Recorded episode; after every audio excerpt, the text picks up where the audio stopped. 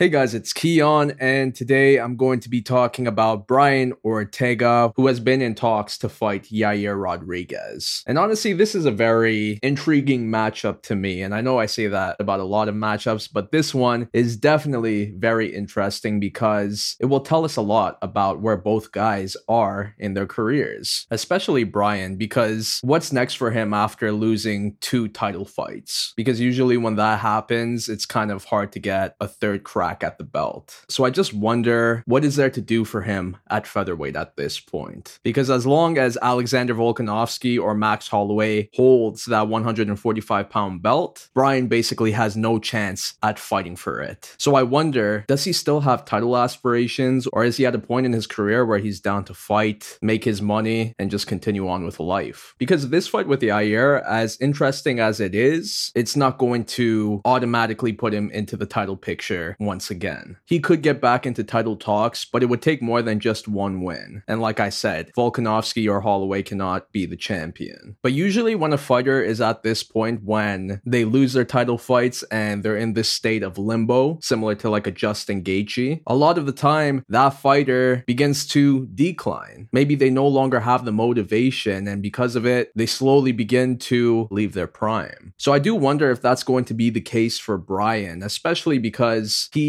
is such an inactive fighter. In the past five years, he's only fought four times. And you know me, I believe in momentum big time. And when a fighter doesn't have that, it's easy to believe that things will not go well for them in the future, especially against a fighter like Yair Rodriguez, who was coming off a defeat in his last fight against Max Holloway. But if anything, his stock moved up big time after that loss because he really made it a fight for Max. And although Max ultimately won in the end, it was probably one of his most difficult wins. So, because of that, Yair has gained so much respect, and now people have a lot of hope for him in the future. But similar to Brian, Yair is someone who has been very inactive as well. So, in a way, this fight with Brian will tell us a lot about where Yair is going to go in regards to his career trajectory. Because, like I said, even though his last fight was a defeat, it seems like his projection is upward right now. And with a win over Brian Ortega, he will definitely get into the title mix. And honestly, I believe the UFC would give him a title shot if he wins. So the stakes are definitely high for Yair in this. And I think that will give him extra motivation to perform well in this fight. And that's definitely bad news for Brian because it would mean another defeat. And if he loses again, he will be one and three in his last four. And yes, those defeats are against high level featherweights, but still, momentum is important, especially for a fighter like Brian who doesn't fight often and is also busy busy coaching and cornering his girlfriend, Tracy Cortez. And I just wonder if his motivation to become a UFC champion is still there compared to before, especially now that he is 0 2 in his past two title fights. And honestly, maybe it's not. Maybe Brian's prime days are over. But then again, the guy is only 31 years old, which is very young. And for what he has accomplished so far, he definitely gets credit from me and many others. And that's the thing, maybe he is still in his prime, and we're just forgetting about how good he is. Because man, this guy on his way up was very exciting. Those submission wins against Renato Moicano, Cub Swanson, that knockout against Frankie Edgar at the time, that was huge. He fights Max Holloway, and even though he loses, he showed a lot of heart in that fight and actually gained a lot of respect afterwards. And then when he came back, he fought the Korean zombie and looked amazing. And that's the thing, I was even saying all that I'm saying now about Brian Ortega after he lost to Max Holloway way. Maybe he just doesn't have it. Maybe he will never be a champion. Maybe it's his decline now. But then he comes back and fights Korean Zombie and looks amazing. And maybe that will be the case against Yair. He could pull a Gustafsson where he's beating everyone in his division besides the two top guys, which is a shame because if Volkanovski and Holloway weren't featherweights, there'd be no doubt that Brian would be the champion. But sadly, he's in this situation where he's very good, but he's never able to get the job done when he he's at the very top. And that could be demotivating in itself. It's like, what's the point of even fighting if I can't become a champion? For the money? And there's fighters who do that, but then there's fighters who are just like, what's the point? I don't want to take all these hits just for some cash. And I think why I lean more towards thinking that Brian's career is going to be on the decline now is because he took so much damage in his fights against Max Holloway and Alexander Volkanovski. And I think that was a big reason why I wasn't sure how he was going to look against the Korean zombie because because he took a huge beating against Max in his fight before. So I was like, maybe he's a different fighter after taking all that punishment. But then he proved me wrong. But then he fights Volkanovski, and once again, it's one of those fights where he gets badly beaten. And yes, he had those moments with those submissions, but overall, Volkanovski was picking him apart. It was a clinic. So now that he's had two fights like this, I just wonder is he going to be the same fighter now, or will all this damage affect him? Because even though he's 31 years old, maybe in MMA years, he's much older than that now. That's what happens when fighters get into these wars. They age so much in the sport, even when they're still relatively young. I think a good example of that is Shogun Rua. Man, Shogun, it seemed like he was out of his prime by his early 30s. And that's because he had years of mileage under his belt already. And that may be the case for Brian Ortega now. There is the potential that he fights Yair Rodriguez and takes a shot from him, but is unable to eat it. And instead, he goes down and gets finished, which would definitely be a shame and it would suck to see. But sadly, this is the sport. But looking more into that matchup with Yair Rodriguez, it definitely is one that is interesting stylistically because, of course, Yair is the stand up fighter. His taekwondo is elite. So when the fight's on the feet, he is a huge threat. If he was able to do what he did against Max Holloway, then you know this guy is a huge problem when it comes to striking. Now, Brian, on the other hand, he is a jiu jitsu expert. Like I said, he was very close to submitting Volkanovski. Unfortunately, it didn't happen, and credit to Volkanovski for defending that because most fighters who are in that position would tap because that's how good Brian's ground game is. But even on the feet, man, I feel like his striking is underrated. Like the way he was able to knock out Frankie Edgar back at a time when Frankie wasn't getting knocked out at all, and the way he was able to outclass the Korean zombie on the feet for all five rounds, there's no doubt that Brian's striking